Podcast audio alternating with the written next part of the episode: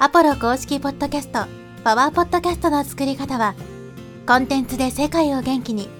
ブルーポイントインフォマーケティングの提供でお送りします。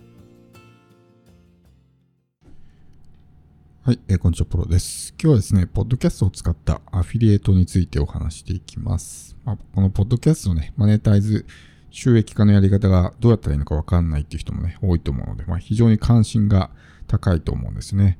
で今回はこのアフィリエイトっていうものをね、紹介したいと思うんですけど、ポッドキャストを使ったマネタイズっていうのはいろいろやり方があるので、えー他のね、詳しい情報を知りたい人は過去のエピソードでも話してますし、あとはまあ概要欄にね、リンクを貼っておくので、ブログの。そこでいろいろ、まあその、えーマネタイズのやり方とかですね、そういったものを紹介しているので、他のね、えーそういったものを知りたい人はぜひ読んでみてください。で、今回ですね、このアフィリエイトというものについてお話していきたいんですけど、やっぱりこのポッドキャストというのはね、他のプラットフォームとはちょっと状況が違うというか、ブログとか YouTube でアフィリエイトするのとはやっぱり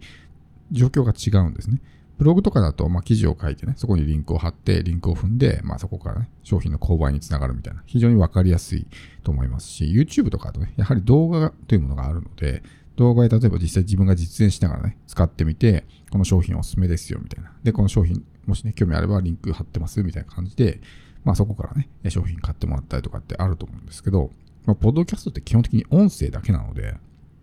なので、えーこれだけでね、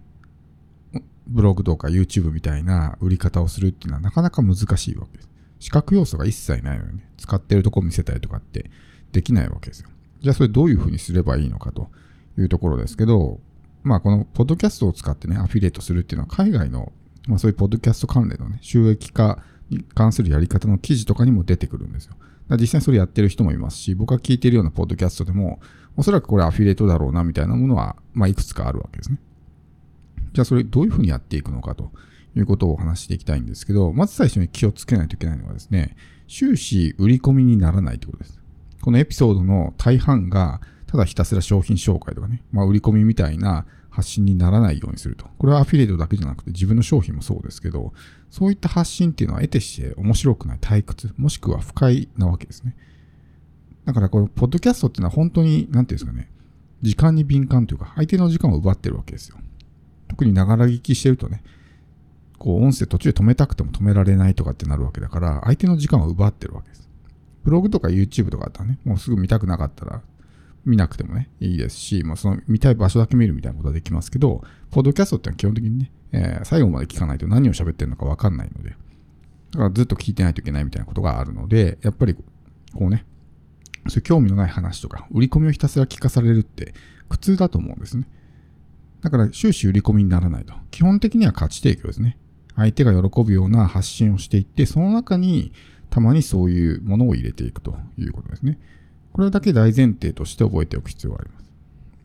なので、まあ、YouTube とかでね、例えばこう、商品を使って実演みたいな話がありましたけど、あれはこう見ていてもね、その、見るのが楽しいみたいなことがあるので、まだね、いいんですけど、例えば、ポッドキャストの中でね、そういう話をしても、まあ、あんまり面白くないと思うんですよ。この商品はこうでこうで、みたいな感じで話をしてもね。なので、えーそこだけね、ちょっと気をつけてほしいんですけども、じゃあこれどういうふうにやっていくのかという話なんですけど、一個ポイントがあってですね、これは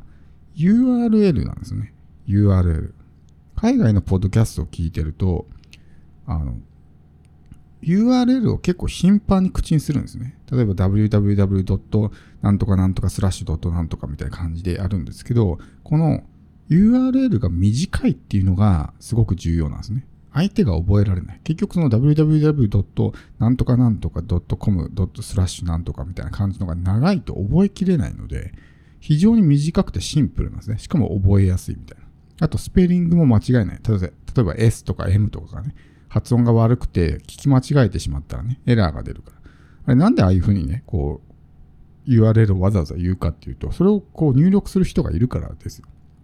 それが覚えていて頭に残っていたら、後から入力しますよね。概要欄にリンクを貼っていても、もちろんクリックする人はいますけど、基本的にポッドキャストってね、スマホで、まあ、ポケットとかに入れてね、聞いてる人が多いんで、わざわざその取り出してエピソードをね、概要欄開いてクリックみたいな人はなかなか少ないので、やっぱそういうふうにね、まあ、CM 効果もあるので、まあ、こう、例えばラジオ CM とかでもね、電話番号とか言ったりするわけじゃないですか。どこどこまでお電話くださいみたいな。あれと同じような感じで URL を言ったりするわけですけど、その時の条件として、やっぱり URL が覚えやすいっていうのと短いってことですね。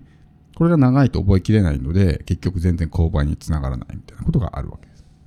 で、この URL ですけど、2つパターンがあって、1つはですね、自分のサイトに飛ばすってでですね。僕の場合だったら、まあメインブログがね、スペ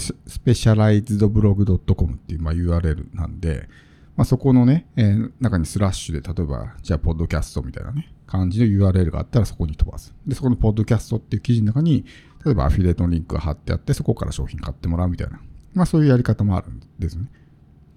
で、もう一個はどういうものかっていうと、直接、そのまあ EC サイトなら EC サイトに飛ばすみたいなね、こともできるんですけど、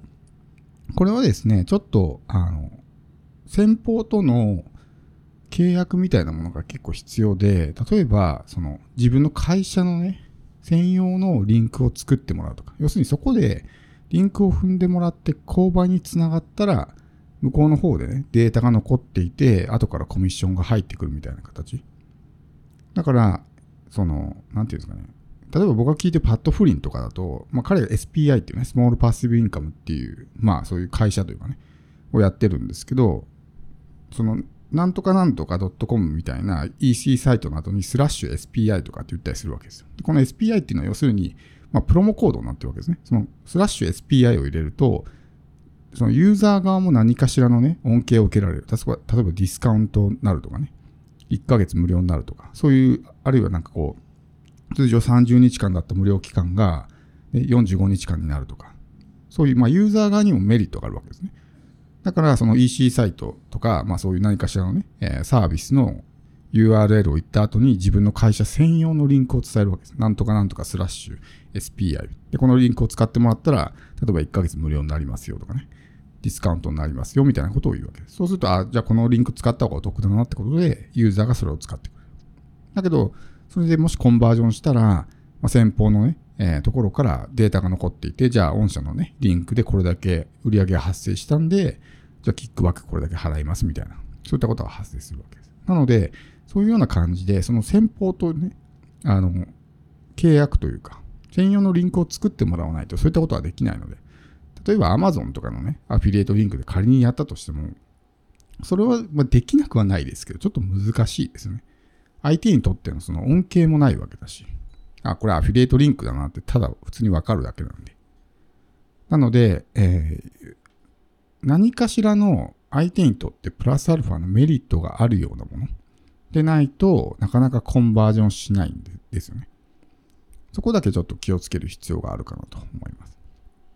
なのでこの2パターンですね。自分のサイトに飛ばして、自分のサイト内にアフィリエイトリンクが貼ってあって、そこでね、えー、購買が発生すれば、まあ、報酬が入ってくるっていうパターンと、直接そのサービスを提供している、商品を提供している会社のサイトに飛んでもらって、自分の会社専用のリンクをね、えー、発行してもらって、でそこでコンバージョンしたら、まあ、自分にお金が入ってくるみたいな感じ。まあ、この2パターンですね。ただ、後者の場合に関して言えば、やっぱ何かしらのね、そういう、まあ、ユーザー側というか、そのリンクを入力する側のメリットがないとな、わざわざそこまでしてくれないので、ただのアフィリエイトリンクだったらね、普通にそのサイトの URL を入力して、それでいいじゃんってなっちゃうんで、何かしらのメリットが必要になると。これが、まあ、非常に重要になってくるわけです。まあ、ポッドキャストを使ってもね、アフィリエイトっていうのはできなくはないんですけど、ちょっと他の媒体に比べると難易度が高いですし、一番重要なのはですね、自分がどれだけ信頼されてるかってことです。〇〇さんがおすすめする商品だったら買いたいみたいなね、そういう状態ができたら売れるんですよ。逆に信頼がない状態でどんなにこの商品いいですよって言っても、売り込み集が出るだけだから、アフィリエイトはまあ、ポッドキャストだけに限った話ではないですけど、一番重要なのは、自分がどれだけ信頼されてるかってことが大事なんですね。インフルエンサーがなんか化粧品とか使ってるね、売れるっていうのも、まあ自分の憧れの〇〇さんが使ってるね、あの商品だったら自分も使ってみたいなとかってのはあるからじゃないですか。決して、まあ彼女たちがこう、プレゼンがうまいからとかではなくて、単純に憧れの人だからとかね、ああいう人になりたいからとか、そういうのがあるわけですね。ビジネスの世界で言うと、成功してる人がね、この本いいよ、おすすめだよって言ったら読みたいわけじゃないですか。だからそれは、その本がいいってのはもちろんあるのかもしれないけど、何よりも、この人がおすすめするんだったら買いたいっていうね、状態ができてるから売れるわけです。なので一番重要なのはそこの本質なので、何を売るかよりも自分がどういう人間でどういうふうな信頼関係ができてるのかってところが実は売り上げに大きく影響を及ぼすので、そこをね、えー、まずは最初にしっかりと作っていくということが大事です。